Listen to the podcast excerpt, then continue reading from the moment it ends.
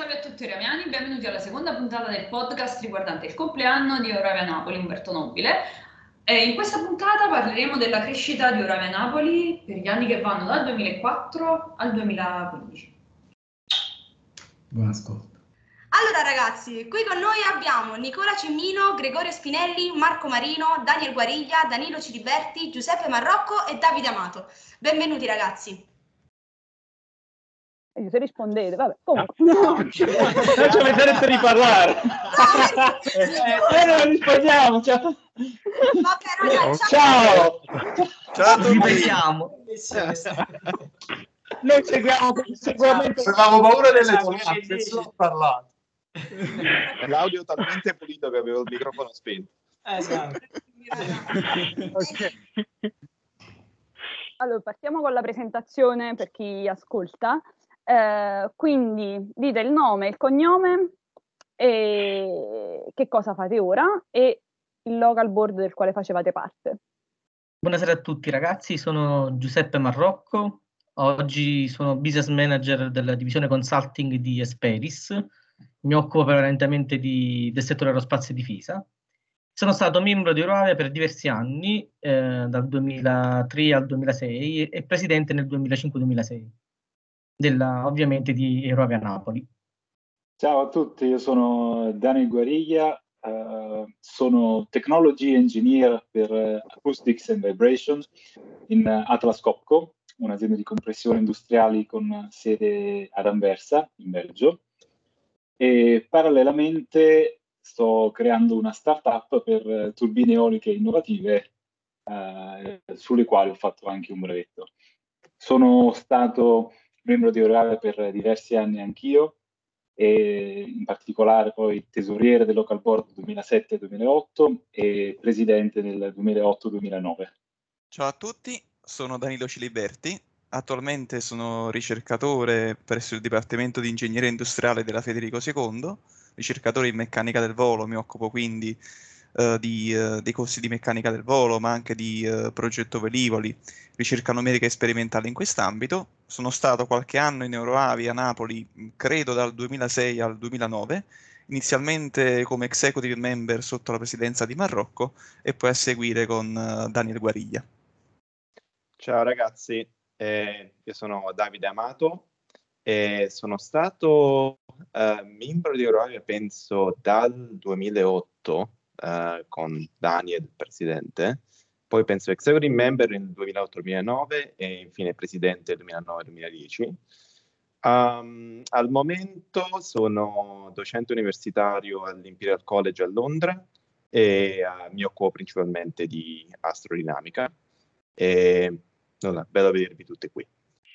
Sal- Salve a tutti, io sono Marco Marino, eh, sono stato membro dell'Europa dal 2008 fino al 2011 a Napoli, primo anno come membro, poi segretario sotto la presidenza di Davide Amato, poi presidente, ehm, e poi sono andato a Delft dove sono stato nel local board lì. Ehm, oggi lavoro per Shell, ehm, gestendo un portfolio di progetti per eh, creare una supply di idrogeno rinnovabile. Ciao, io sono Gregorio Spinelli e sono stato membro di Euroavia credo dal 2001 al 2014, tra cui executive member quando Marco era presidente, poi ho fatto presidente, eh, anche il tesoriere se non ricordo male, il tesoriere pure a livello internazionale, l'ultimo anno. E lavoro al centro spaziale in Germania, a Dresda, mi occupo di fluidodinamica. Uh, salve a tutti, sono Nicola Cemmino, uh, attualmente sono un dottorando al Dipartimento di Ingegneria Industriale alla Federico II di Napoli. Uh, mi occupo di varie tematiche relative a Space Situational Awareness e sono stato ehm, parte di Euravia dal 2013 e diciamo che i, miei ispiratori sono qui, diciamo, in questa chiamata, Marco Marino e poi Gregorio è quello che mi ha fatto firmare il modulo di iscrizione, quindi se sono stato menato dentro, è, diciamo, merito loro. E sono stato, ehm, ho fatto parte del local board di Oraiva Napoli per un paio d'anni, dal 2013 al 2015 e poi parte dell'International Board dal 2015 al 2000, dal 2014 al 2016. Ok, Dopo questa panoramica generale, la prima domanda che verrà posta a tutti, quindi è per tutte queste domande, se rispondete nell'ordine in cui vi siete presentati sarebbe top, è cosa è stata per te Euramia Napoli, cosa è tuttora e che cosa ti ha lasciato durante gli anni in cui siete stati all'interno dell'associazione? Ok, allora inizio io. Cosa è stata? Mm, diciamo, negli anni universitari sicuramente un momento di eh, condivisione del, diciamo, dei momenti belli e brutti del percorso universitario, ma soprattutto belli, devo dire la verità, è stato quel momento di aggregazione eh, nel quale diciamo, ho trovato diversi amici che ancora tutt'oggi diciamo, eh, frequento anche se da, distanza purtroppo.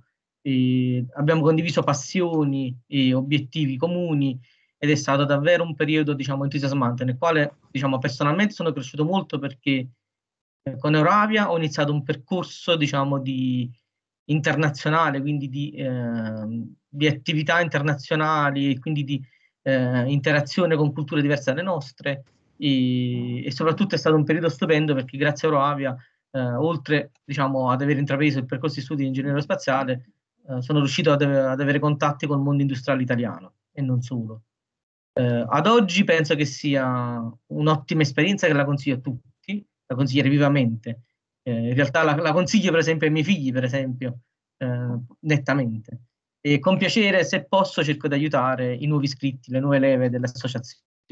Per, per me Euroavia è stata una grande, grandissima avventura, iniziata come, come tale e poi diventata una sorta di missione poiché quando, eh, quando mi iscrissi, poi partecipai al local board, eh, l'associazione stava eh, un po', diciamo, stava perdendo un po' di membri, non c'erano tante attività e ho pensato che in quel, in quel periodo è, è un gran peccato per tutta la storia che abbiamo avuto e per le opportunità. E allora mi ci sono proprio impegnato dando il massimo e mettendomi alla prova insieme alle altre persone che hanno fatto parte poi del board, prima quando ero tesoriere poi successivamente quando sono stato presidente. Eh, l'obiettivo era quello proprio di coinvolgere, di far sperimentare agli altri studenti le opportunità che questa magnifica associazione può portare, in particolare le esperienze internazionali, là si è aperto effettivamente un mondo per me, in maniera personale, avendo partecipato a qualcuna, e, e poi le attività locali, tutte le interazioni che abbiamo fatto con, con le aziende. Sono stati momenti di crescita molto molto belli, di condivisione, di, di divertimento a volte, eh, abbiamo riempito Pullman, me ne ricordo qualcuno veramente con, con grande simpatia ed affetto.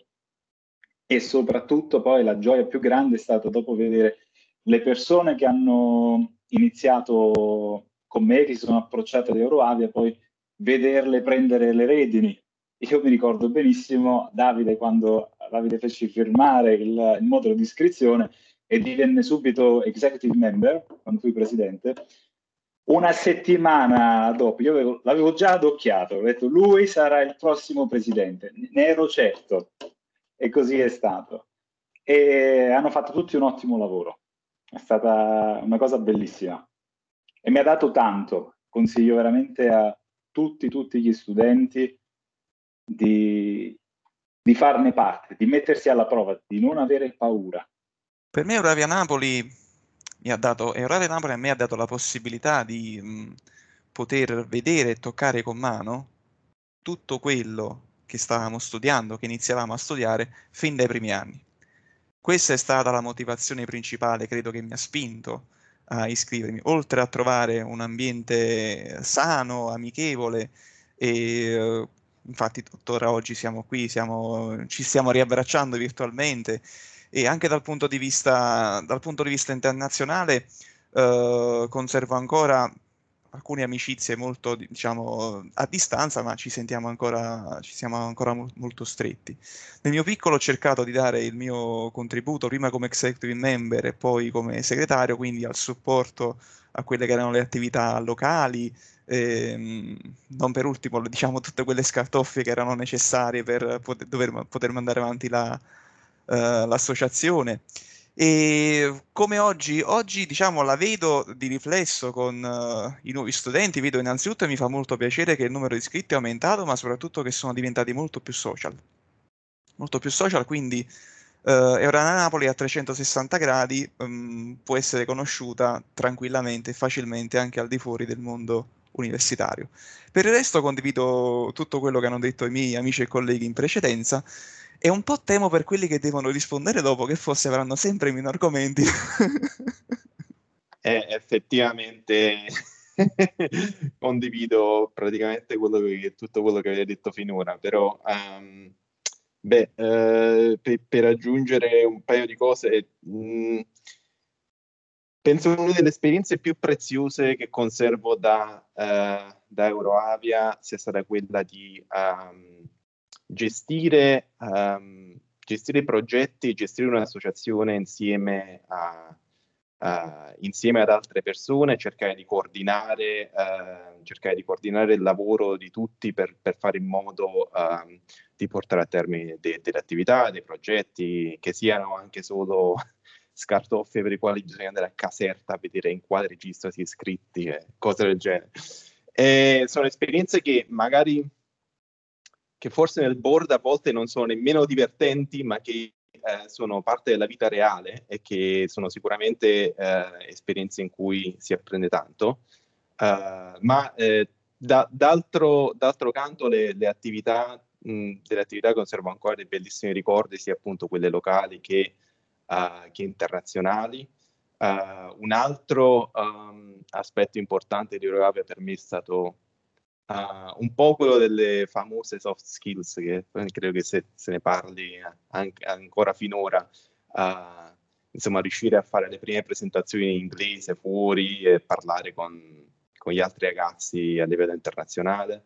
Uh, quindi sì, e, e, ovviamente a livello umano eh, sono stati, è stato veramente un bel periodo e sono contento che siamo rimasti che abbiamo avuto questa occasione di rincontrarci adesso. E, niente, lascio la parola al, agli altri. Grazie Davide. Ripetendo un po', insomma, dai, sono d'accordo con tutto quello che è stato detto prima di me. Eh, sicuramente, ad esempio, l'aspetto di imparare a conoscere l'industria aerospaziale locale, nazionale, anche un po' internazionale, quindi aiutandomi a um, a vedere quello che c'era e quello che volevo, magari non volevo fare dopo gli studi. Sicuramente sono utile in questo ero a Napoli, ma sicuramente la cosa più importante per me è stata, come diceva Davide prima, far parte di un'associazione, gestire un'associazione, dover stare a contatto con, um, con quelli che oggi chiamano gli stakeholders, no? i membri, i professori, gli sponsor, così via, è stata una, un'esperienza estremamente formativa, sia nel, nel, successo, ma anche quando le cose andavano male. Um, credo che ad oggi una delle, delle, esperienze formative più importanti per me è stata quando l'anno in cui ero presidente, uh, con 140 iscritti, record al momento, tantissime persone, finì l'anno con sei membri del local board, quattro che se ne erano andati, uno che aveva lasciato l'università senza avere un, neanche due persone per il local board successivo insomma, imparare che, che, come gestire queste cose. Insomma, fornito, mi ha fornito in quel momento uno spazio sicuro in cui poter provare, fallire e imparare. E quell'esperienza è stata assolutamente chiave per me dopo nel trovare uh, il lavoro che poi faccio tutt'oggi. Um, quando poi anni dopo andai a fare un colloquio uh, e mi furono fatte domande su appunto gestire persone, cosa fai quando qualcuno non vuole più lavorare con te, come risolvi uh, queste situazioni. Così è lì che andavo sempre a tornare a quelle, quelle sono state esperienze fondamentali.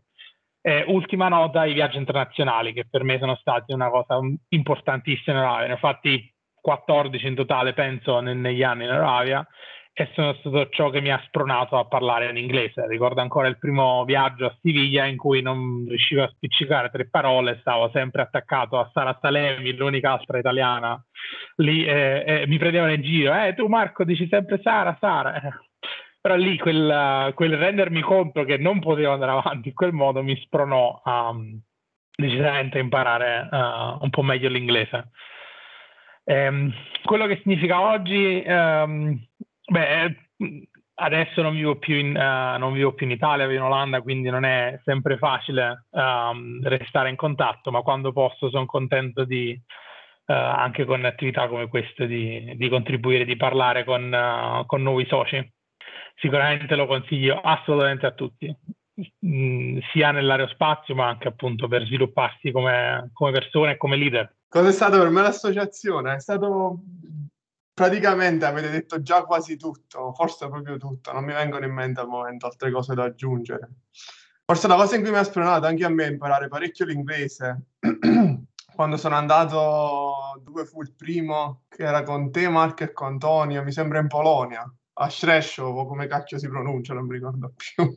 Poi da lì ti sblocchi, capisci che non c'è solo l'Italia, specialmente non c'è solo dove sei nato e ti devi un po' aprire alle altre, alle altre culture e anche sì, il contatto con l'industria. Organizzare l'evento non è stato facile. Eh. Cioè, noi avevamo forse cinque sponsor, di cui uno che doveva pagare il 70% dell'evento l'ultimo a tutto si è tirato indietro, che pure era il secondo in classifica, l'ultimo a tutto si è tirato indietro.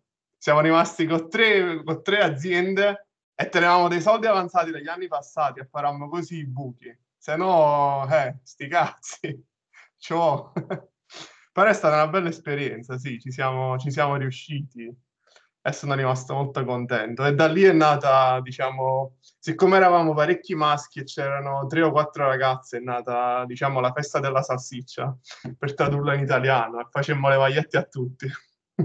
e adesso sì, sono rimasti gli amici, Marco, parecchie persone con cui mi sento all'estero anche, specialmente in Turchia, come aveva detto prima Marco sono rimasto molto amico con i ragazzi dell'associazione di Istanbul. Allora, come, qual è stata la mia esperienza con Eurave? È sostanzialmente stata quasi una scommessa e una rottura con gli schemi, nel senso che ero il classico studente che era solo studio e esami, studio e esami, fin quando non mi passano tra le mani gli appunti di Marco Marino presi da Officina Studenti disse no, sto ragazzo scrive bene questi appunti, lo devo contattare. E quindi mi iniziò a parlare di Oravia e a quanto pare fu abbastanza convincente, quindi mi iscrissi poi nel 2013 ed è stato decisamente un crescendo l'esperienza in Oravia perché inizialmente no, c'è sempre la timidezza e quasi la sensazione che non si sia al, al proprio posto, nel senso che all'inizio è un po' difficile integrarsi, soprattutto se caratterialmente si è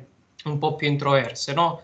E poi dopo vedi che in realtà, dico sempre che Oravia è una seduta di psicanalisi, cioè per molte persone è veramente una seduta di psicanalisi per cui inizi a conoscere veramente te stesso, quali sono le tue capacità, quali sono anche i tuoi limiti e quindi dove puoi puntare, dove invece devi, eh, dovresti fermarti. Ed è così, diciamo, che partendo un po' da Napoli e poi a livello internazionale sì, si cresce, no? si cresce insieme agli altri e sicuramente quello che ho vissuto io nella, negli anni di Euravia Napoli è stata proprio questa sempre maggiore internazionalizzazione di Euravia, che è iniziata un po' con gli scambi culturali e poi con il coinvolgimento di diverse persone di Napoli a livello internazionale e che sicuramente è uno degli aspetti principali di Euravia, no? quello di essere internazionale, di sentirsi effettivamente parte dell'Europa e poi per estensione un po' del, del mondo. No? Io ricordo, diciamo, anche questo episodio che mi piace spesso raccontare di come a Euravia ti aiuti un po' a, ad aprirti alle altre culture, che era un evento in Belgio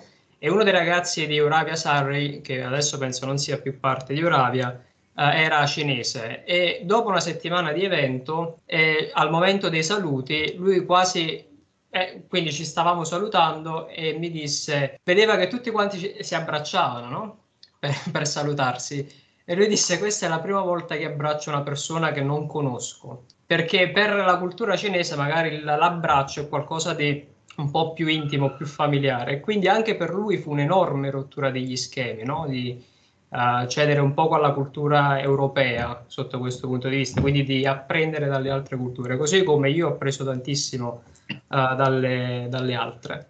Ah, una cosa che volevo aggiungere in realtà che, è che, ok, Euravia uh, viene presentata no, anche quando la promuoviamo, sostanzialmente per le opportunità che dà di contatto con le aziende, che sicuramente forse è il punto forte su cui si, si basa la, la pubblicità, no? la, la, promozione di Euravia. Però bisogna ammettere, cioè Euravia non è essenziale per la carriera, nel senso si può diventare chiunque senza aver far parte di Euravia, però ci si perde una grande cosa, cioè ci si perde veramente quello che dicevo io, un percorso di crescita, che secondo me è un, il, uno dei più grandi vantaggi che uno può trarre dalla, uh, diciamo dal far parte di Euravia. Quindi conosci te stesso, no? diceva qualcuno, e Euravia ti aiuta a conoscerti, ecco. Quindi questa era la cosa sì, che avevo dimenticato di dire. Che poi mo, mentre parlavate, io stavo pensando, ragionavo e pensavo a come nonostante siano passati gli anni, perché noi che siamo il board 2021 rispetto a voi che siete 2007 e 2008 sono passati tanti anni,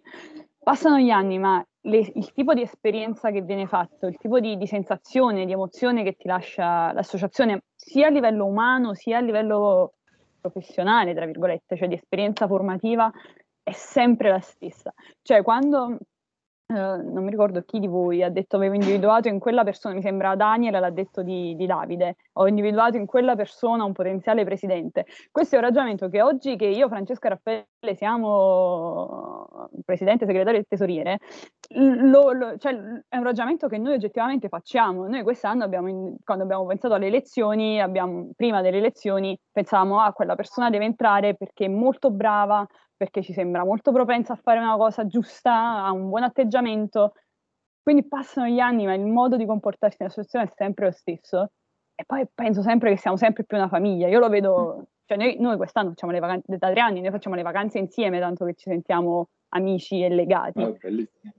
Sì, è vero, cambiano le sfide, però i concetti di base restano e sono concetti fondamentali che si trovano tutt'oggi in tutte le organizzazioni di successo che che durano nel tempo, perché sono pratiche sostenibili. Proprio questo genere di attività è quello che comunque eh, aiuta, si trova veramente in tutti i migliori esempi di come si gestisce un'organizzazione, un qualcosa, il prendersi cura, il pensare a chi viene dopo, eh, sono le basi. Queste cose si, noi le abbiamo apprese durante questa associazione. Eh, altrimenti avremmo dovuto aspettare di entrare all'interno delle aziende e poi arrivare a un punto dove insomma le cose forse ci venivano dette, ci venivano spiegate. E noi abbiamo raccolto quello che è stato seminato negli anni precedenti, queste cose le sapevamo già, le abbiamo portate, come diceva Marco ai colloqui.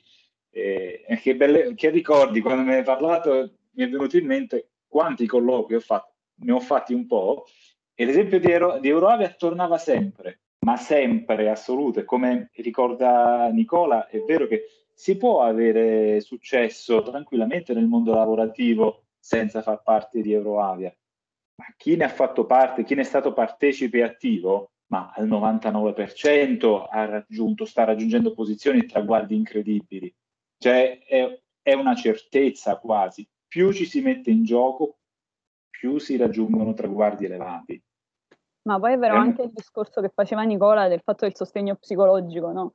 Cioè, mo, per esempio, eh, nel mio caso specifico è quello di Raffaele, Nicola ci ha visto entrare in associazione, Nicola è stato presente a tutte le nostre lezioni e si vede proprio un cambiamento, cioè io le prime lezioni mie io piangevo perché dall'ansia, le ultime ero sfrontata, cioè anche un po'... ah, il buon vecchio pianto d'ansia perché ti porta proprio a crescere il fatto che tu de- nel 90% dei casi ti trovi a dover improvvisare il più delle volte, non sull'organizzazione di un evento, ma durante un evento, ti porta a crescere, ti porta il fatto par- per fare un evento, ti trovi una persona con il quale puoi prendere un contatto, se sei una persona timida o non timida, non fa niente, vai, parla. Noi abbiamo, io e Raffaele abbiamo avuto presidenti che ci buttavano nelle situazioni, che quello è stato molto molto formativo. Stesso Nicola, Nicola mandò Francesca all'AMEAC e Francesca era, il, era, entrata da due mesi in associazione, la mandò all'AMEAC a parlare. Di forma? Non parliamo, non parliamo di quell'esperienza, è stata, in realtà è stata la migliore di tutte, devo essere onesta, è stato il mio primo evento internazionale, però c'era Nicola che credeva in me, c'era il board che credeva in me, io vado.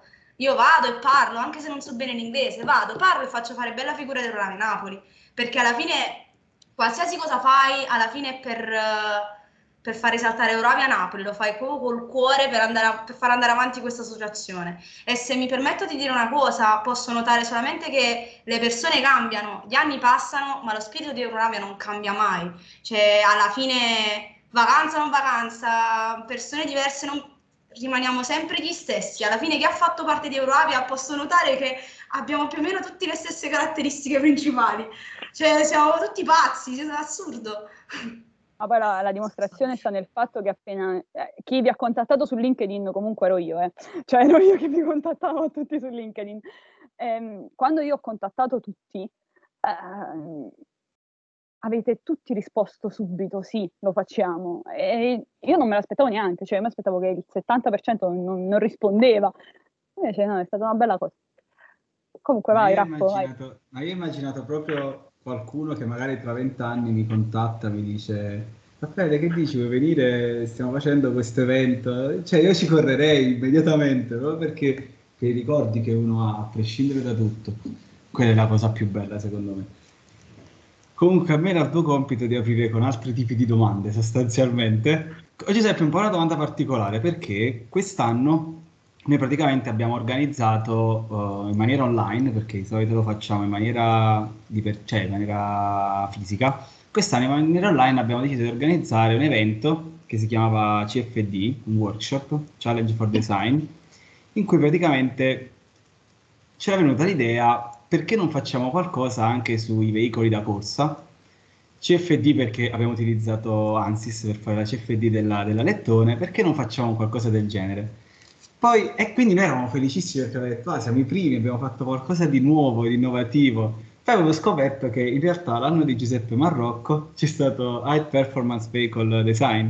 Allora, quello fu un, dopo tanti anni, diciamo, che non si svolgevano eventi internazionali a Napoli, eh, un evento internazionale, nel senso che il nostro obiettivo era quello di poter partecipare a un evento internazionale, eh, affidati tutti i famosi formation workshop, EMEAC e così via, quindi rimase, diciamo, l'opportunità di svolgere un'attività, un simposio, quindi un, una 3-4 giorni di, diciamo, di letture, di approfondimenti su tematiche tecniche. E fummo fortunati, nel senso che quella fu una mia idea buttata così giù con il professor Marulo, all'epoca mi ricordo, e con Lecce, ma così scherzando, eh, nel senso per dire, ma chissà se, se, riusci- se riusciamo a fare un evento internazionale qui a Napoli, con tutte le problematiche che avevamo all'epoca. In realtà invece eh, l'appoggio del- dei nostri dipartimenti e dei professori fu, fu netto, immediato. E in realtà poi il Comune di Napoli ci sponsorizzò, quindi pagò, eh, proprio il- ci diede de- una sponsorship economica per ospitare, diciamo, il gruppo di studenti che, diciamo, si, si- hanno partecipato dalle varie associazioni internazionali. Fu un bellissimo evento, evento perché, diciamo, siamo riusciti a portare in quella tre giorni sia professori universitari che aziende, parlare di, diciamo, di un aspetto che all'epoca era, diciamo, importante, perché comunque le, le simulazioni numeriche, eh, diciamo, erano qualcosa che all'università, diciamo, si approfondiva poco, o comunque molto a latere, e invece questo evento era proprio incentrato sulle simulazioni numeriche, sulla progettazione di veicoli ad, ad alte prestazioni, quindi sia ehm, motorsport, quindi Formula 1 e così via, che eh, aer- aerodinamiche dal punto di vista proprio delle simulazioni aerodinamiche. Quindi è, stato veramente una tre giorni entusiasmante, difficilissimo, come hanno raccontato anche altri ragazzi, anche noi diciamo ci siamo organizzati per ospitare al meglio i nostri colleghi da, da tutte le associazioni europee, quindi anche noi abbiamo fatto le classiche torte fatte in casa, i classici serate di, ovviamente di divertimento e di, diciamo, di relax con i ragazzi, eh, nonostante le mattinate, poi le- la giornata intera erano, diciamo, full time presso l'aula magna del Federico II alla- all'epoca San- a Monte Sant'Angelo, che era, eh, tra virgolette, nuovo come, diciamo, come complesso, quindi addirittura partecipò anche Rai 3, quindi in teoria po- possiamo anche trovare qualche filmato in giro. E comunque è stato veramente entusiasmante non solo per l'aspetto tecnico, perché quello lo lascerei anche da parte, proprio per, la, diciamo, per l'evento in sé, un evento internazionale, per aver ospitato persone che venivano da tutta Europa in una città come Napoli in un ambiente dove tutti ci dicono no, siete pazzi, non si potrà mai fare un evento internazionale, nessuno vi, vi ascolterà. E invece da quell'evento poi abbiamo fatto altri due o tre eventi anni successivi con Daniel, eh, con Danilo, con tutti quelli che sono di dopo, e ci hanno sempre sostenuto, soprattutto Marulo e Lecce, all'epoca anche Monti, vi dico la verità, eh, era forse negli ultimi anni della sua carriera, ma ci hanno sempre, anzi addirittura noi avevamo la sede nell'anno in cui hanno fatto i lavori dentro la, la diciamo, la, la, la, stanza di Monti, perché lui aveva un piccolo, diciamo, diciamo corridoio, perché portava nella sua stanza ci aveva messo un divanetto in, quel, in questo corridoio, potevamo stare lì, certo non l'abbiamo mai sfruttato, vi dico la verità, perché stare nella stanza di Monti non credo che era proprio bellissimo. Però, però è, è, bello l'affetto che avevano, che avevano diciamo, ci mostravano i professori. No, infatti è stato particolare proprio come evento, sia perché a parte l'internazionale, poi eh, appunto noi pensavamo fosse stata la prima volta perché è difficile trovare un workshop su questa tematica nel ramo aerospaziale che comunque in genere tendiamo ad andare o ramo aeronautico o ramo spaziale appunto ma alla fine noi siamo anche questo sostanzialmente, cioè il calcolo numerico, il calcolo, la CFD del, del, profilo, alla fine è qualcosa che facciamo noi. Quindi infatti anche quest'anno comunque ha rimosso, ha rimosso tantissimo successo e ha riscosso tantissimo successo, quindi comunque è stato bello. Poi quella cosa che hai detto, eh, il fatto che nessuno pensava che, fare un, che potessimo fare un evento internazionale o comunque è stata anche un, um, un qualcosa Diciamo che Oravia Napoli di base, adesso ne ho avuto la conferma, è famosa a livello internazionale tutto, tutt'oggi perché portiamo sempre un qualcosa di nuovo. Cioè siamo gli unici che non rimaniamo sulla solita, eh, quindi simposi, AMEAC, EMEAC, che comunque sono importanti, però nel, dal lato workshop noi abbiamo portato il drogo magari con i droni, quindi diciamo che siamo sempre stati a questo punto anche nella storia con questo evento, siamo sempre stati quelli che andavano fuori dagli schemi a fare un qualcosa del tutto diverso. Ed è bellissimo sapere che è sempre stato così, cioè non siamo noi, forse è stato il DNA che ci ha portato a, a rimanere così alla fine, probabilmente. Sì, ti dico pure, aggiungo che partendo da questo evento, poi in realtà io l'anno dopo, sì, l'anno dopo, se non ricordo male, eh, sono stato, diciamo, tesoriere del Design Workshop internazionale eh, presso l'Estec, l'Agenzia Spaziale Europea a Nordwijk. Quindi è stato quell'evento che mi ha dato la possibilità proprio di, di conoscere poi anche tutti gli aspetti della nostra associazione, internazionali, davvero, davvero un, un qualcosa che mi ha aperto gli occhi, nel senso io prima inizialmente ero molto focalizzato sugli eventi nazionali, cioè locali, conoscere le aziende, eh, conoscere amici, ovviamente fare amicizia, avere comunque condividere esperienze, però molto localizzate alla sede di Napoli. Invece, diciamo, questa pazzia mi ha permesso di ampliare gli orizzonti.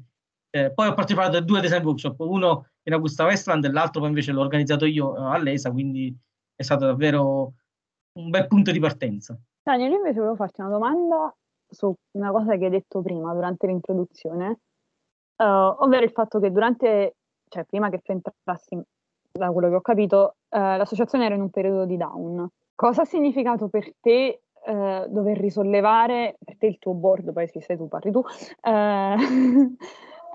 cosa ha significato per te dover risollevare, cioè farsi carico di risollevare tutta l'associazione? Grazie per la, la domanda, volevo fare anche una, una, precisazione. Cosa si intende per periodo di, di down in quel caso?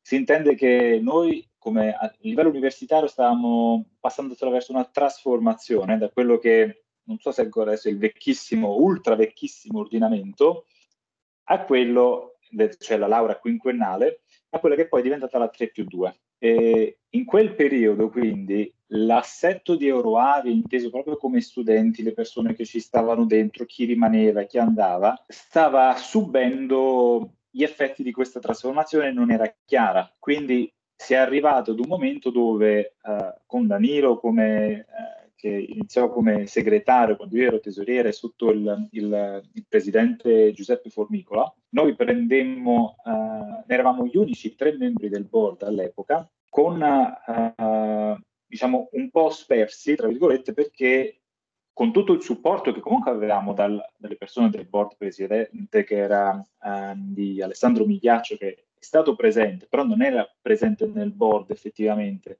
Quindi noi come sfida abbiamo dovuto affrontare il fatto di essere un po' spersi, non avevamo tanto l'esperienza del, del passato e non avevamo più tanti contatti con i professori. Io parlo adesso anche con, dopo che ho avuto modo di elaborare un po' la storia e adesso riesco a capire molto meglio quello che è successo all'epoca, tra virgolette.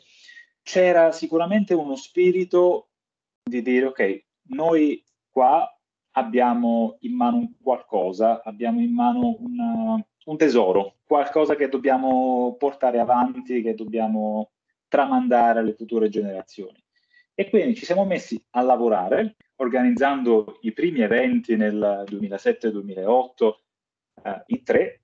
Eh, siamo riusciti ad organizzare delle cose anche abbastanza interessanti al, al CIRA o conferenze, eccetera. Appunto abbiamo un attimino ripreso mano a mano le, le cose. Siamo, quando sono diventato presidente, abbiamo capito che per funzionare bene avevamo bisogno di, di iscritti, avevamo bisogno di, di, persone, dovevamo lavorare sia anche sulla qualità, ma anche sulla comunicazione. Fondamentale, uno dei motivi, secondo me, anche per cui non avevamo tanti, tanti iscritti poi all'epoca. Non c'era un piano preciso per la comunicazione e mancavano anche persone in quel caso con una, una, un po' una predisposizione al parlare. Questa, io sono, chiac- sono, diventato un chiacchierone grazie ad Euroavia, poiché appunto ho detto ok, là mi ci devo mettere io. E lo uso a mio vantaggio anche, come ha detto qualcuno, imparare a presentare, imparare a parlare è molto utile, non è fondamentale, ma è molto molto utile. E quindi da lì abbiamo iniziato a, ad attrarre talenti, a porre il punto sullo sviluppo che queste persone potrebbero avere all'interno dell'associazione. Cosa si può arrivare a fare? Tanto, tantissimo. Ed è così che questa è la sfida principale, secondo me, che abbiamo vinto. E poi è stato il coinvolgimento, perché nel board ne eravamo, quando ero presidente, ne eravamo in otto, se non sbaglio. Quindi un bel, un bel gruppetto e quindi grazie a questo siamo riusciti a fare molte attività ad attirare molto. Abbiamo anche un attimino rivoluzionato il sistema di iscrizioni, nel senso che prima si, ci si poteva iscrivere anche all'inizio, solo all'inizio, dopo ho detto che okay, lasciamo aperte le iscrizioni durante tutto l'anno, non mi ricordo se avevamo deciso di annullare la quota, proprio per focalizzarci sul fare numero in quel momento, era necessario. Poi dopo la cosa insomma è ripartita e Davide ha raccolto questa eredità e ne ha fatto un ottimo uso perché anche lui aveva un board fortissimo e hanno fatto tantissime cose. Quindi sono veramente contento poi di come è andata. Grazie Daniel, ma in realtà a proposito di questa parte comunicativa, no? c'è una cosa che mi ha uh, particolarmente colpito nella risposta di Danilo, uh, quando hai parlato dei social, insomma, di tutte queste piattaforme su cui siamo. Sì, è vero, noi adesso abbiamo un bel piano di comunicazione che, mamma mia, se ve lo faccio vedere cioè, ragazzi, veramente il nostro communication sta facendo faville. Scusate, communication working dovevo specificare.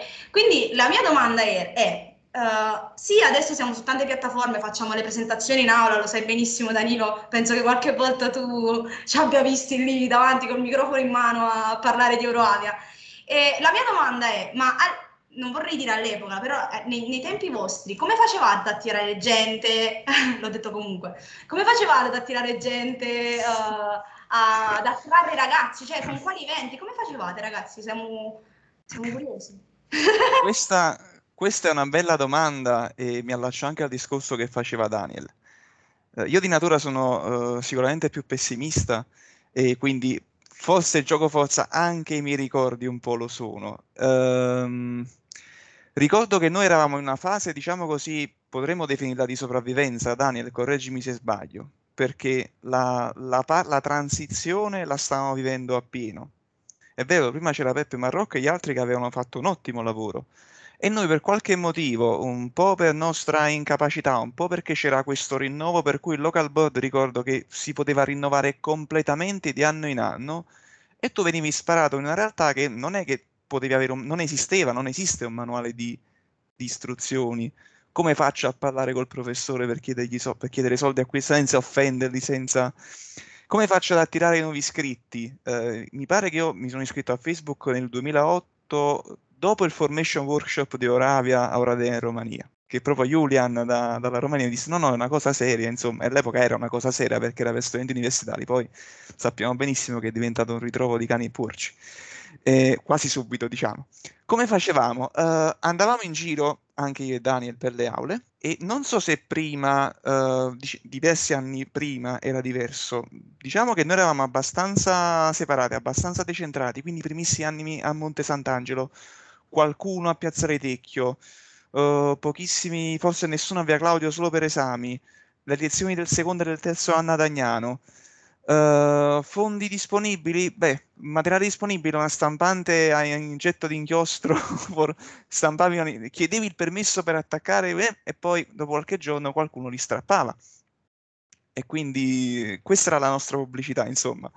Andavamo in giro, cercavamo di pubblicizzarci, di, di- di- di proiettare qualcosa, di raccontare storie. Mm, non so se per nostra incapacità, perché i tempi stavano in qualche modo cambiando, però la mia sensazione è che, eh, che poi era un po' la sensazione di tutti all'inizio, insomma, no, ma mi devo iscrivere all'associazione, già non riesco a studiare, devo frequentare anche l'associazione o qua non, non- non la finisco più. E quindi bene o male erano queste tutte le difficoltà. Ehm, diciamo con tanta buona volontà, come ci siamo riusciti? Onestamente non so, qualcosa abbiamo fatto, insomma. Ehm, l'importante è che voi altri oggi siete riusciti a fare quella massa critica per poter raccogliere, insomma, tanti iscritti. E poi avevamo una bella concorrenza, una concorrenza pure abbastanza... eh, che c'era Best sicuramente, Era anche a Best. Napoli, con, eh, che erano centinaia di iscritti, credo. Quindi poi insomma, quando andavi a competere, ricordo poi che non sempre quando andavi a chiedere un supporto eh, ci davano una mano concretamente. Mm, diciamo, c'era- c'è, una, c'è, c'è ancora una realtà importante in Campania di cui ovviamente non posso fare nome, ma questa cosa è rimasta impressa, quindi è, ci è rimasta anche la battuta impressa. In- Insomma, chiedemmo un supporto per organizzare una conferenza, un supporto economico che poteva essere al massimo di 500 euro e che per un istituto, un'azienda che comunque ne fattura parecchie centinaia di migliaia, se non milioni all'anno, insomma, che cosa poteva essere? Ci fu risposto che ci davano un supporto morale. per cui, ragazzi, con il patrocinio di potete usare il logo, però, insomma, qua denari non ne escono e quindi anche in quello era difficile. Ma siamo ricordo cosa. Piccola, piccola parentesi, comunque ho qui davanti il Member Roll 2008-2009 eh, con, in pura violazione della GDPR, eh, Sì, vabbè. 60 membri, quindi non è andata troppo male. Mi- Vero, vero. Ma- Ho mi iniziato ricordo che arrivavamo anche a 100 perché poi facevamo un po' di iscrizioni proprio verso la fine per, per un Ricordati Daniel che poi ci fu anche quel periodo all'inizio, dopo Peppe Marrocco con Alessandro Migliaccio, che ci tolsero la sede per- con la scusa dei lavori, che quella era una sede provvisoria, e poi divenne l'atrio con la fotocopiatrice e la macchinetta del caffè che apparentemente avevano più utilità all'associazione. Ci trasferimmo in aula polifunzionale, quasi a mo' di protesta, però insomma era, era- era qualcosa di comodo. Poi hanno chiuso anche quella, e infine poi ci siamo completamente decentrati. Quindi all'epoca social network niente. Avevamo Era l'inizio, l'email, eh. quindi- ricordiamo 2008 alla fine, come dire, email, questa- non dico questa sconosciuta, ma quasi, eh, ra- ragazzi, perché comunque era tra virgolette un mondo Posso nuovo una cosa? Email automatiche, le... mamma mia, Il sito web con eh, Emanuele Colucci. Il sito male, web cioè, che, che era quello dell'università all'inizio l'account, vi ricordate? L'account dell'Unina, poi ce lo tolsero, poi ce l'hanno ridato, poi ci Sì, hanno, sì. ci hanno quasi estromesso dalle, dalle Poi non potevi installare niente, universitarie. puoi, fo- tut- forse Eh, sì, oggi sì. puoi mettere Joomla, ma all'epoca comunque all'epoca era ancora più chiuso di oggi, quindi puro HTML, quindi vai a disegnare le pagine, ma no, vabbè, ma Sì, Io ricordo infatti per, per il simposio abbiamo fatto un, una prima pagina in Java, no, no, non neanche in Java, una prima pagina in Flash, e per poterla fare un tarocco incredibile su un sito esterno, su un- mi ricordo cose, cose strane. Eh, però vabbè, erano quelli tempi, gli strumenti erano pochi, mi ricordo pure io, pochissimi. Ricordo che all'epoca c'era ancora Messenger, non so se vi ricordate. Messenger, Eh, con sì. quello comunicavamo con gli iscritti. Ragazzi, giuro che da coordinator dell'IT Working Group non mi lamenterò mai più del sito, del sito web Eh, nuovo. esatto. Quando usiamo i Devi passare builder. te, Raffaele. Beh, vero, io uso i builder e dico, oddio, questo qua, ma come faccio? Perché non mi fa Esatto. spostare questa cosa? Prima erano codici, ancora peggio. Cioè, io mi lamento che un quadrato non si fa un po' più a destra come voglio io. Invece adesso è diventato... Mamma mia. Io ti dico che all'epoca ci fu proprio un comunicazione? hackeraggio del sito. Fu hackerato per poter mettere questo banner, che per un banner non è nulla di che, un banner con due effetti luce, cose proprio che se vedi oggi dici vabbè, nulla. Però per mettere questa sciocchezza abbiamo hackerato il sito, siamo stati richiamati dall'università, perché non si poteva fare. Vabbè, se permettete volevo aggiungere un'ultima cosa sulla domanda che era rivolta a Danilo. Eh, almeno ancora nel mio era normale a fine di alcune lezioni mettersi davanti alla classe per annunciare alcuni eventi ricordando delle date, al che, alcuni professori, di nuovo non facciamo nomi, iniziavano a chiamare i membri del local board Euroavia. Dice Euroavia qui deve dirvi qualcosa, venga avanti Euroavia, venga. Almeno vedi, eri, ricon- eri riconoscibile. Il panico proprio. Comunque, ragazzi, mamma mia, eh, parlare di queste cose mi fa venire un po' la pelle d'oca perché effettivamente avete di fronte due membri dell'IT, del, dell'IT Working Group locale. Quindi noi stiamo facendo il sito nuovo, per dirvela proprio in, in totale onestà, stiamo facendo tutto il sito nuovo, tutto da capo, tutto. E quindi pensare che abbiamo anche provato a fare una pagina in HTML, ci abbiamo rinunciato, abbiamo detto no ragazzi, è troppo difficile, andiamo avanti, ci stiamo perdendo troppo tempo. Abbiamo infatti capito adesso, penso, di essere strafortunati, cioè siamo stratecnologici adesso. Ora, Raffo, La, la- la nostra cosa più difficile è trovare il plugin giusto, ho detto tutto, poi il resto viene tutto da sé, cioè per noi la difficoltà più grande è riuscire a trovare il plugin con 5 stelline di, di rank e riuscire a trovare quello che ci serve davvero. Questa è la nostra usare. difficoltà, eh? E Saper saper usare, esatto. Oggi potete concentrarvi più sui contenuti, all'epoca probabilmente non esistevano nemmeno tutti quei template che HTML che esistono oggi, poi vabbè il formato era quello, oggi c'è la responsiveness, quindi i telefoni, all'epoca no, vabbè quello era il sito, poi dovevi lottare con chi ancora usava Internet Explorer, Firefox, no, là, no vabbè, Eh, c'era un- uno che faceva questo apposta, quindi eh, erano altri tempi. non- Adesso siamo un gruppo intero. Cioè, già all'epoca risolvere non avevo internet, quindi comunque non mi ci potevo accostare con... La DSL ho cominciato a vederlo nel 2008 e dopo, quindi... E la fibra dall'anno scorso. Cioè, io ho fatto il primo anno di pandemia che non mi vedevano, non mi sentivano, eh. però dormivo di più. Vabbè, chi- e questo è un off topic, chiudo parentesi. questa è una nota positiva in realtà. Vabbè, comunque, senza, senza dilungarci troppo, in realtà io avrei una domanda per Davide. Allora, in realtà eh, ho notato che molte persone hanno detto mi sono ispirata a Davide, insomma Davide mi ha ispirato, così, colà. Quindi ora ti vorrei chiedere una cosa, sembra che sia andato tutto liscio durante il tuo anno, detto tra noi, però in realtà io vorrei sapere, ma durante il tuo anno c'è stato qualche momento di difficoltà? Cioè, vogliamo sapere un po' questi particolari, dici tu. Vedo la faccia già. Il fatto che, che ci siano un po' di persone lì che sono rimaste a sperare mi onora e mi spaventa. Eh,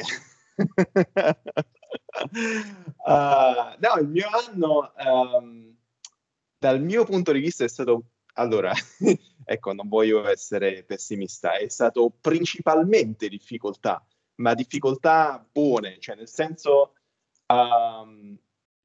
Eh, ricordo di aver sentito molto, eh, seppur, seppur io stato eh, executive member l'anno prima, ricordo comunque di essere diventato presidente e di sentirmi immediatamente catapultato in questa realtà di gestire un'associazione con, eh, con tutti i, i crismi al lato, che erano puramente, ehm, che ne so, convincere appunto gente a iscriversi o comunque semplicemente che so, andare nelle aule a, a parlare degli eventi e cose del genere. Era, ehm, si era appunto, mh, io credo che si fosse ancora in quella fase di eh, ricostruzione, non ricostruzione, ma un po' ristrutturazione che era dovuta pure al fatto ehm, eh, che la sede c'era stata tolta perché se non mi sbaglio c'erano stati questi lavori a Piazzale Tecchio e quindi automaticamente con la sede si erano persi dei, o comunque era difficile recuperare dei documenti che ci servivano per essere poi registrati e poter accedere a finanziamenti, cose del genere. Quindi io ricordo di aver passato una buona parte dell'anno non solo a cercare di organizzare, che ne so, visite ad aziende nel, nel, circondario, ma insieme appunto a tutti gli altri ragazzi del board, insieme a Marco in particolare, ricordo che ci fu un bello sforzo amministrativo di cercare di capire come, regola- come regolarizzarci in termini di associazione per queste difficoltà che ci sono state con la transizione. E, ehm, no, sono, sono contento uh, di aver lasciato un bel ricordo e sono davvero uh, sono molto molto contento che, uh, che, insomma, che, che, ancora oggi abbiate fatto ancora molto meglio di quanto, di quanto avessimo fatto noi ai nostri tempi. E, ehm, sì, comunque è stato, un, è, stato un, è stato veramente un bel periodo. Sicuramente difficile dal punto di vista del board, uh, ma veramente uh, un sacco di esperienza che poi mi è servita un sacco nel, nel futuro. Diciamo che Eurovia ti tempra, eh, diciamo così. Dal punto di vista... Sì, no, dal punto di vista del board, secondo me sì, ma perché all'epoca c'era appunto questo uh, problema di entrare a far, a far, parte del board quando ancora non hai, hai pochissima esperienza di gestione di, di un'associazione. Um, dal punto di vista dei, dei, membri, ormai non credo che sia stato, penso che uh, la maggior parte dei membri, penso, spero che si sia divertita abbia, sia riuscita a cogliere diciamo, la versione più light, uh, ma comunque belle esperienze. Mm, io ho invece una domanda per Marco, perché quando prima hai parlato mi hanno colpito due cose fondamentalmente, perché più che altro mi ci sono rivisto in parte. Allora, per quanto riguarda, mi hanno colpito tantissimo il fatto dei 14 eventi internazionali come se fossero niente, perché alla fine è vero che in pochi anni, però 14 eventi internazionali sono abbastanza sostanzialmente Beh, Nicola dice che non sono abbastanza, potrebbero essere di più. che comunque, no, perché mi ci rivedo, cioè non che mi rivedo in 14 eventi internazionali perché non li ho fatti, però perché nei primi tre anni io non li ho fatti e quando ho fatto finalmente il primo evento internazionale, che purtroppo è stato online per via del Covid, me ne sono pentito amaramente di non essere mai andato da nessuna parte.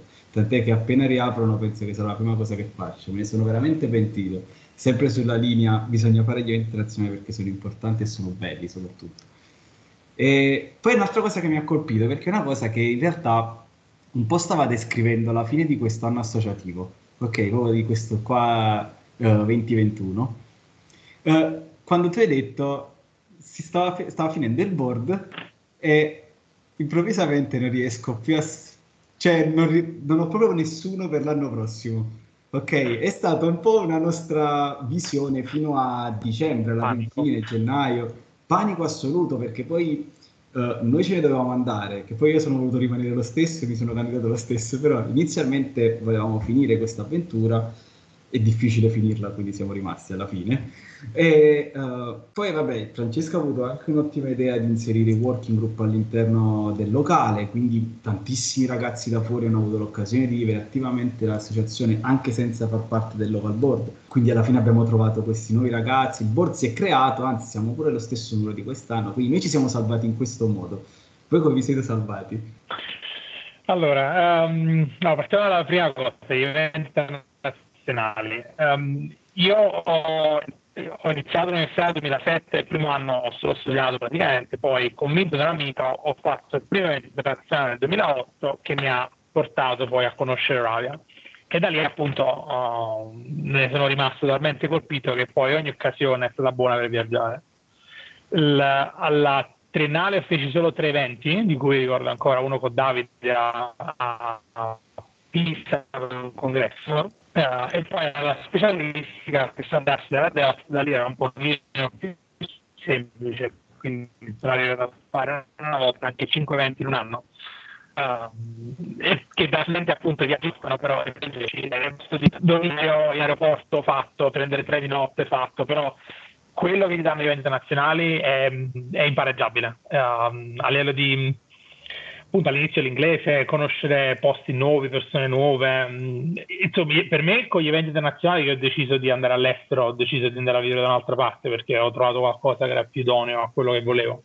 Quello mi ha sbloccato, quindi consiglio a tutti, costi quel che costi, Ah, fatto, ricordo ad esempio a, a- Nicola, Nicola mi sa che finire- per parlare con Trump per convincerla a farti venire a un evento con me è, è- è- è importantissimo. Quindi Vole- quando questo volevi, Covid fa- si toglie volevi dalle... farlo. No, no, volevi farlo, Non ma l'ho ho fatto più-. Bene, però appunto no, de- Nicola devi venire. E infatti, tra l'altro anche Nicola è stata l'unica persona, penso, nella storia dell'AVE a fare presidente dell'International Board per due anni di fila, non era mai successo, quindi decisamente eh, ne valse la pena. Ehm, sul secondo punto, ehm, appunto, io iniziai ehm, dopo che fui segretario con, con Davide. E fu un anno fantastico perché appunto facemmo tanti eventi, tanto lavoro che, che ripagommo, tantissime persone interessate, firmò un local board di 10 persone. Il, eh, il- problema di cui mi prendo tanto la colpa fu il voler fare eh, tanto, forse troppo. Insomma, sempre molto entusiasta nel- nella vita e finì per voler fare troppo senza delegare abbastanza e alla fine quello che è successo è che non c'erano persone che erano state esposte abbastanza all'organizzazione del- dell'associazione che quindi non avevano interesse poi a farlo. Um, quindi finimmo l'anno con uh, un paio di, di- um, di board members che se ne andarono e uh, rimasi praticamente con solo una persona interessata che era Antonio Pugliese.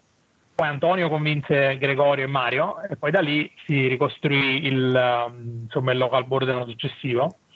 Però insomma voi adesso da quando vi dice avete già risolto e credo che Francesca abbia trovato la, la soluzione ideale con i working group.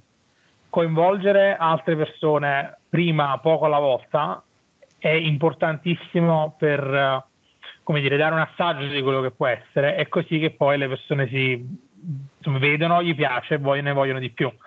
Quindi, e credimi, oggi eh, che insomma nel mondo del lavoro da tanti anni, dico imparare a dire, a saper dire di no a certe cose, imparare a delegare è fondamentale. Quindi di nuovo Euravia è un ottimo momento per ehm, imparare queste, queste capacità e non posso fare altro che stressare delegate il più possibile.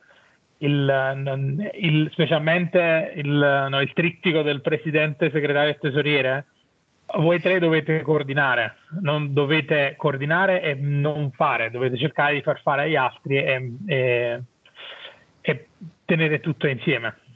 Vero. Un ottimo spunto, anche perché l'anno prossimo sarò presidente, quindi penso che l'anno prossimo sarà un po' questa la, la strada da seguire, perché i piani per l'anno prossimo sembrano sempre di più, sempre più cose da fare, da voler fare, perché alla fine stiamo crescendo sempre di più e arrivato a un certo punto o continui o ti fermi e tu vuoi continuare, cioè non ti vuoi fermare più ormai. Quindi è uno spunto di riflessione ottimo, a prescindere comunque da Roavia e non è Roavia, eh. Una cosa di, di tutti. Come hanno fatto con Francesca, prendi qualcuno entusiasta, buttalo avanti, e, a notare, si impara a notare così, no? Quindi vero. non abbiate paura di fallire, è, l- è la più grande crescita che si possa avere. Eh, ma io paura di fallire ne avevo, che è diverso, ne avevo tantissimo. È stato solo grazie al loro sostegno che, cioè, grazie al sostegno del local board che si va avanti, sia- cioè, per essere proprio onesti, è grazie a quello e basta. E poi si pensa che il local board sia un qualcosa di inarrivabile, quando invece, appunto, con con i working group tu capisci in che modo lavora Euroavia. Questo è, cioè, stavo per parlare in napoletano, però questo è. Insomma, alla fine i working group ti, ti permettono di capire e lavorare per Eura- Euravia Napoli senza responsabilità.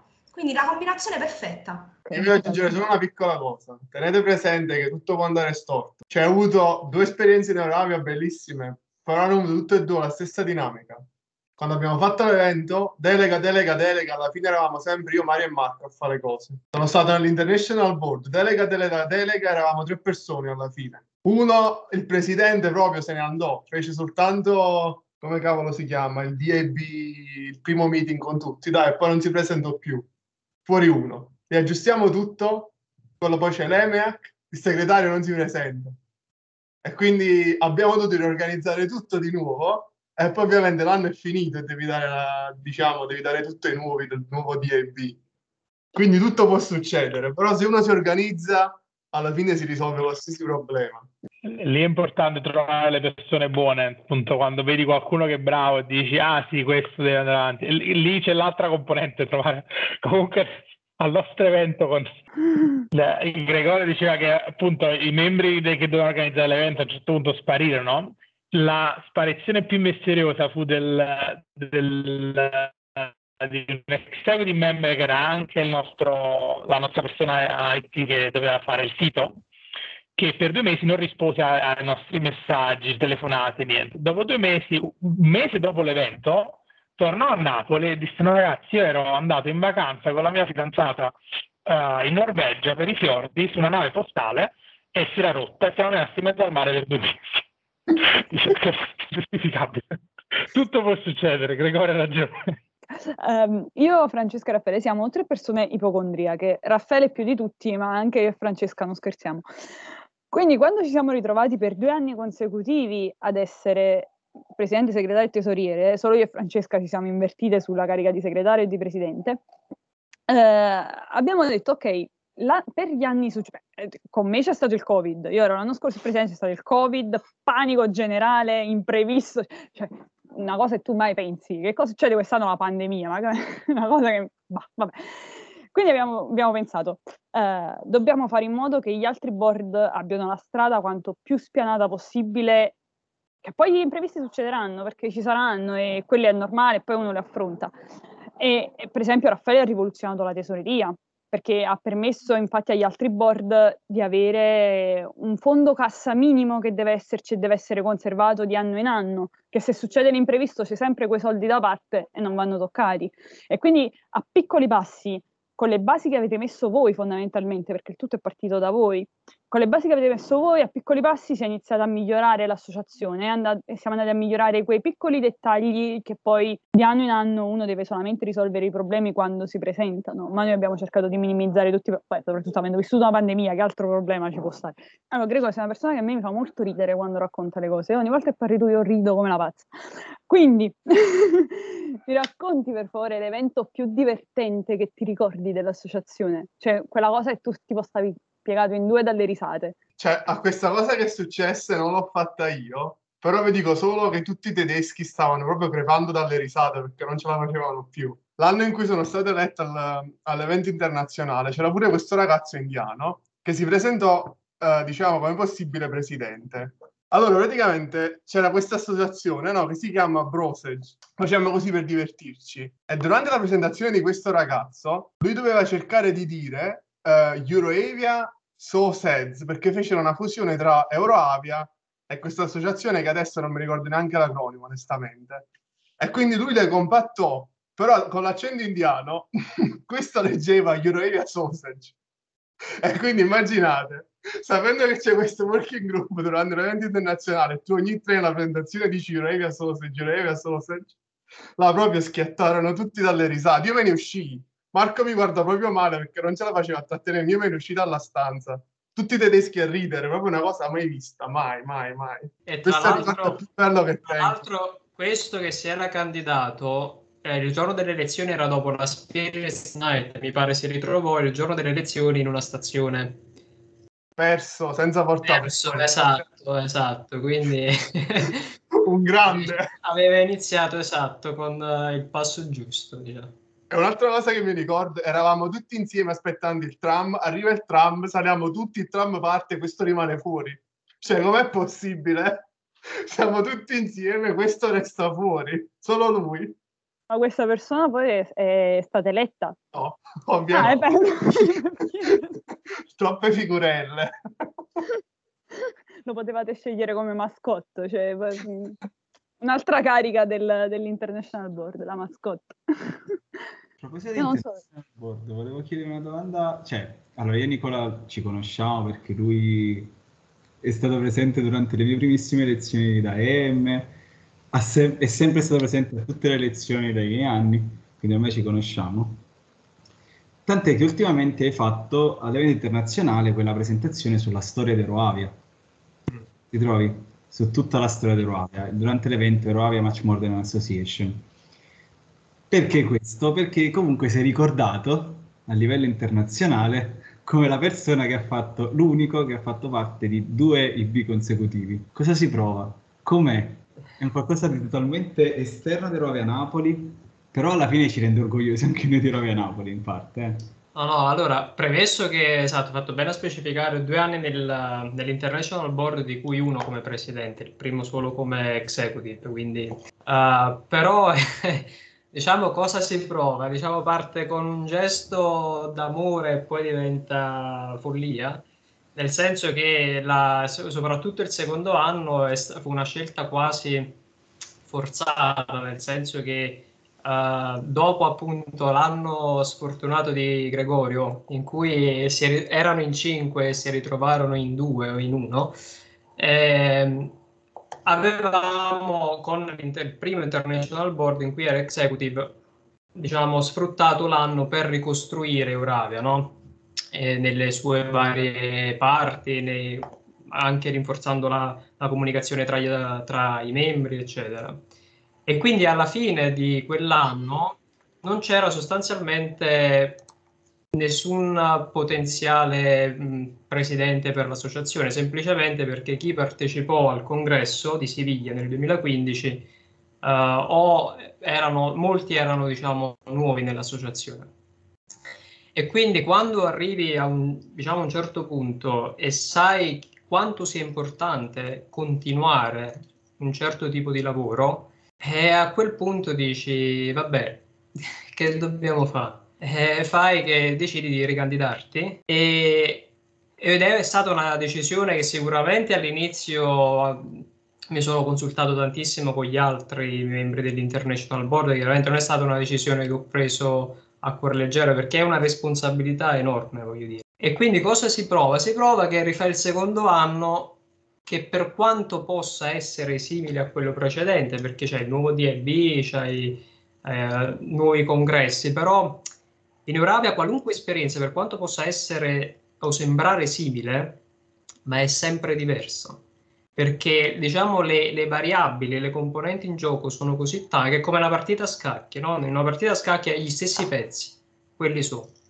Eppure la possibilità di partite che puoi giocare mi pare il maggiore del numero di atomi nell'universo, una cosa del genere, non vorrei sbagliare, qualcuno lo saprà meglio di me, per dire che puoi veramente, cioè la, la possibilità di cose che possono capitare sono incredibili. Eh, Non, non ti scocci mai, anche quando no, si arriva a 14, 15 eventi internazionali, a 20, 22. E diceva com'è? Cioè, qualcuno avanza la, la domanda e non ti scocci, ma come fai a scocciarti? Cioè, come non, non è mai ripetitivo quello che fai, non è mai ripetitivo. E quindi che si fa? È chiaro che quei due anni mi hanno portato ad essere adesso dottorando, nel senso che ci ho messo un pochettino in più del dovuto no? per eh, finire l'università, però se tornassi indietro me lo rifarei centomila volte, voglio dire. perché le esperienze che, che guadagni in quegli anni eh, sono molto molto più formative del finire un paio d'anni prima, diciamo, al- all'università. Quindi come si fa? Eh, si fa, si fa. Bisogna avere però tanta, ma tanta passione e non pensare che lo stai facendo perché devi avere un tornaconto o perché ne puoi trarre un beneficio con un contatto con un'azienda o quello che è. Lo fai a prescindere. È veramente un... eh, diven- essere un raviano, lo dissi alla presentazione eh, di cui hai parlato prima, è proprio uno stile di vita, non è una eh, non è far parte di un'associazione come tante, è uno stile di vita e quindi se ti piace quello stile di vita lo fai, lo fai senza, senza rimorsi, questa è la cosa importante. Io ho una domanda, ma la tradizione l'avete continuata? Dopo Nicola c'è stato un altro napoletano nel board internazionale? O avete Eccola, rotto- eccola lì, Ottimo! l'anno prossimo. No, ma ce ne sono stati tanti. C'è stato... C'è stato Vai, vai, Daniele. dici tu che io potrei sbagliare nomi. No, Daniele, c'è-. C'è stato Poi- Daniele Vangone l'anno successivo al mio, come, sempre come presidente, e poi Francesca quest'anno. Però come segretario. Nicola era presente Però- quando Francesca... Non è importante, basta provarci. No, no, sì, No. sì, assolutamente. Infatti, Dico, eh, Ti giro un attimo la domanda di Raffaele, però sotto un'altra chiave. Noi, da quando tu hai fatto quei due anni nell'IB, ogni anno ci sentiamo dire dal, da qualsiasi altra AS, ci sentiamo dire, ma tu conosci Nicola Cimmino? Chiunque di noi durante gli eventi internazionali, ma tu conosci Nicola Cimino? Quindi questo significa che tu sei diventato, diciamo, un po' una colonna all'interno, portante per, per, per Euravia. Eh, Nico, stavi pure all'ultimo, all'ultimo congresso, dai. Eh non ti senti un po' carico di, di, di, di, di responsabilità? Nel senso, a noi ci hai lasciato, perché Nicola veniva da Napoli, quindi è da Napoli che devono uscire quelli fondi. Questo è vero, da Napoli si aspettano sempre tanto. Grazie a tutti quanti comunque, da Napoli si aspettano sempre tanto. Questo è vero. A parte, vabbè, a parte la, la, metafora simpatica della colonna, che per chi mi conosce di statura, tanto colonna non sono, no? nel senso proprio come eh, fisicamente non sono una cosa, però ok, nel senso della, della responsabilità o sentire il peso della responsabilità, ma se uno vive, diciamo, questa, questo tipo di esperienza con la massima semplicità e quindi anche quando ti viene proposto, uh, come diciamo, hanno fatto veramente questo regalo uh, il board di quest'anno, invitarmi per fare la presentazione di, sulla storia di Euravia, che apro e chiudo parentesi, mi era stato fornito un documento eh, che mi ha aiutato a ripercorrere gli anni da, proprio da, da, loro, quindi non è che, che, poi la memoria storica ce l'hanno più i ragazzotti un po' più grandi di me che non io, per ovvie ragioni, però voglio dire, eh, in quel caso, se, se lo fai con, con semplicità, anche quel tipo di evento, quindi che potrebbe, diciamo, farti sentire una certa responsabilità, lo fai semplicemente con piacere perché sai che la persona che sta dall'altro le persone che stanno dall'altro lato sono persone che già hai conosciuto o che sono poco diverse da quelle che hai conosciuto, nel senso che sono persone con cui se, se ti vedi ci scambi due chiacchiere. Eh, cioè anche il fatto di, di orare del fare le presentazioni, ok, le facciamo perché si devono fare, no? Perché c'è bisogno anche, essendo complessa come associazione, Oravia ha bisogno di regole, ha bisogno di una certa organizzazione. Però il cuore di Oravia, cioè quello che tiene Oravia, è proprio la relazione tra due persone, no? È proprio la chiacchiera che ti scambi dopo la Spirit Night, diciamo la conversazione che ti uh, che, che, ti scambi appena incontri una persona oppure quando uh, lasci un evento, no? quando torni a casa che e, è il rivedersi dopo diversi anni e fare come uh, chi è che mi parlava di vedersi durante l'estate no? per trascorrere i, la, la, vacanza insieme cioè è sostanzialmente questo e quindi se lo si fa in quest'ottica non è una, non è una responsabilità è, è veramente un piacere è veramente un piacere però voi se sentite sto peso, eh, Comunque vi farete le spalle grosse esatto, questo peso e lo solleverete ancora più in alto. Godete, poi vi mancherà perché poi dopo un po' di anni queste cose non è che si possono fare più, l'età cambia. Anche desideri, cose che si Le Spirits Night diventano cruciali. Diciamo che le chiacchiere dopo le Spirits Night non te le ricordi tanto facilmente. Eh, si chiamano Cultural Night ufficialmente, mi raccomando. Ah, avete cambiato? No, hanno cambiato nome. Eh no, sì, eh, perché non puoi vendere a, un, a, uno sponsor un evento internazionale in cui c'è una, una parte dell'evento in cui c'è Spirits Night. Eh, ci sta, ci sta. Sono vabbè. una Vabbè. scambio culturale. Ma do, doma- domanda, domanda Vomitano tutti ancora dopo la palinca? O... Io sono la prima. Quindi, Era sempre la stessa storia. Alla palinca vomitavano tutti. Ma perché la palinca è il demonio, come fai a bere quella roba? Cioè, a parte che te la fanno confondere come acqua, ti danno un bicchiere d'acqua e dico bevi, bevi l'acqua, tranquillo. Tu butti giù e ti, ti si ustiona tutta la gola. Quindi poi a quanto si è capito l'Italia è sempre famosa per i propri labafish, quindi noi andiamo sempre Ah, cioè, sì, il Lavafish sarebbe la regola, quella per cui durante un evento internazionale non devi parlare con la tua lingua, nella tua lingua madre. La parola Iccoli Miccoli si usa ancora. Sì. perché non, non, si sa cosa sia. è cosa che da 30 anni, ma non vuol dire niente. Non è, cioè, eventuali, ma non è così, non vuol dire fare eventuali. Dovete, dovete chiedere ad Alessandro Migliaccio, però questo. Eh. È la sauna finlandese. Eh, sì. soprattutto. Eh, sì. che ho fatto pure io, tra l'altro. Però ci sono, come avete detto voi, ci sono delle, delle fasce rare che non ricordo più. So solo che sono di una sauna a un certo punto. Mi sono svegliato in una sauna, punto. Con Alessandro che rideva. Quindi non so. Allora, Dobbiamo chiedere a lui se si ricorda di più.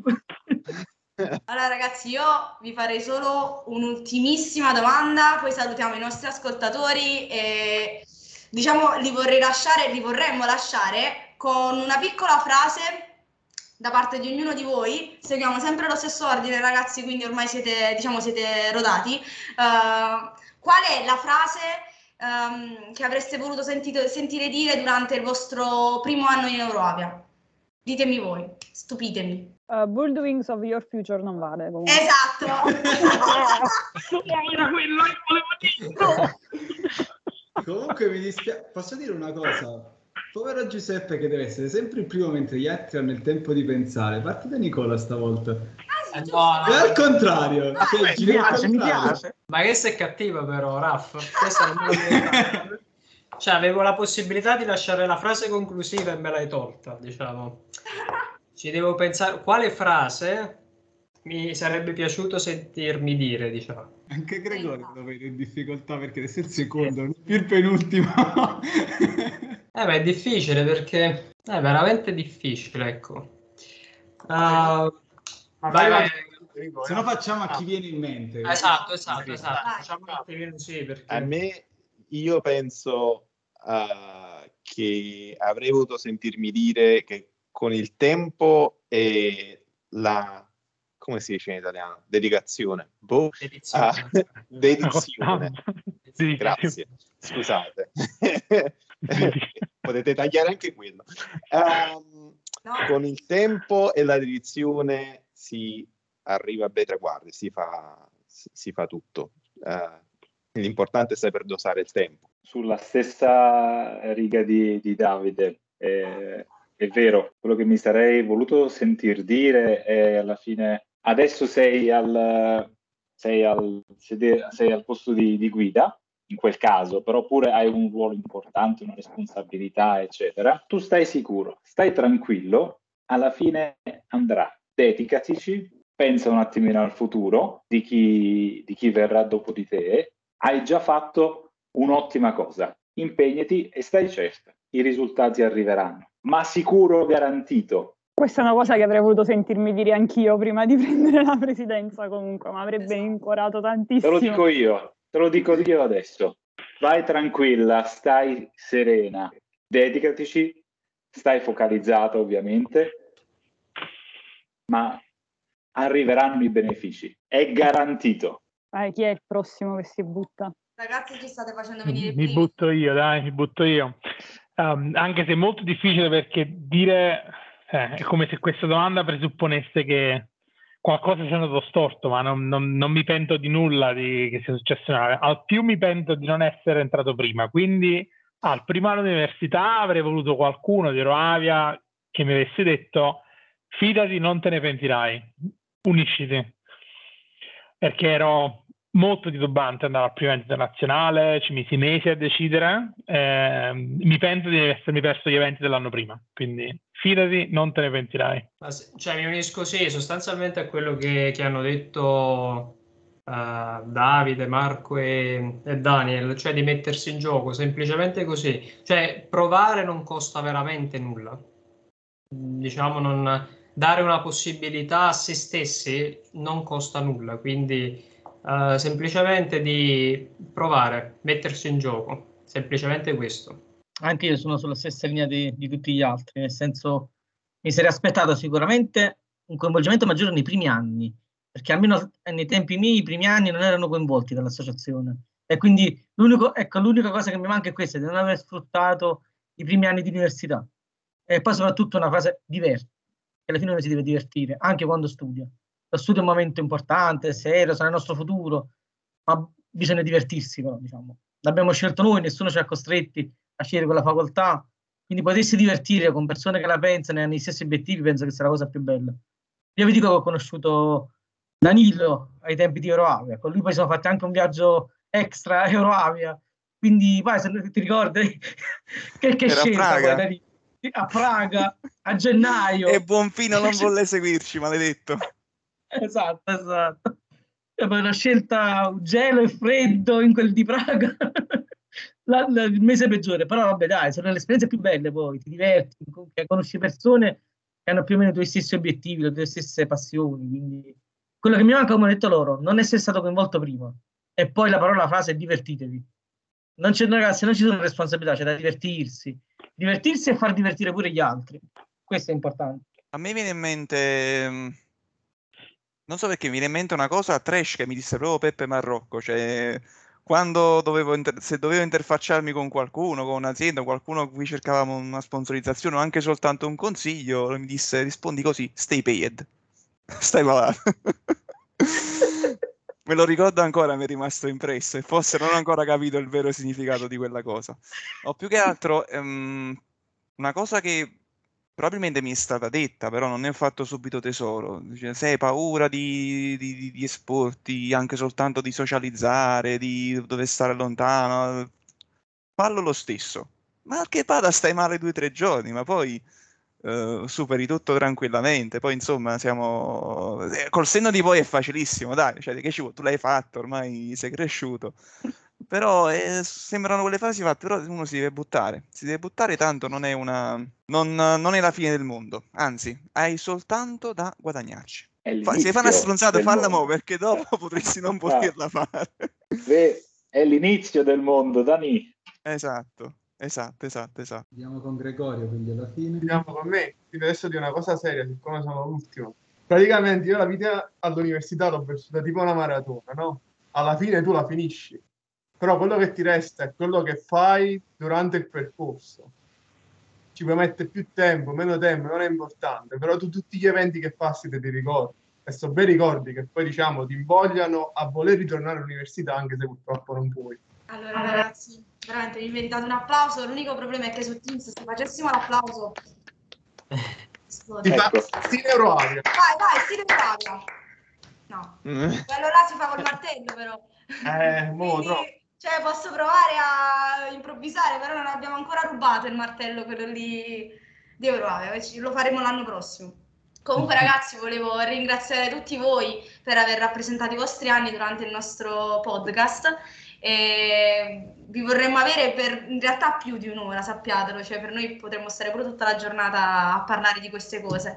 Però detto questo, concludiamo questo podcast, ci ha fatto tantissimo piacere e cari ascoltatori vi aspettiamo per la terza puntata del nostro podcast. Mi raccomando, rimanete sintonizzati. Ciao, Ciao, ciao. Ciao a ragazzi, tutti. Ciao a tutti. grazie. Ciao. Ciao ciao.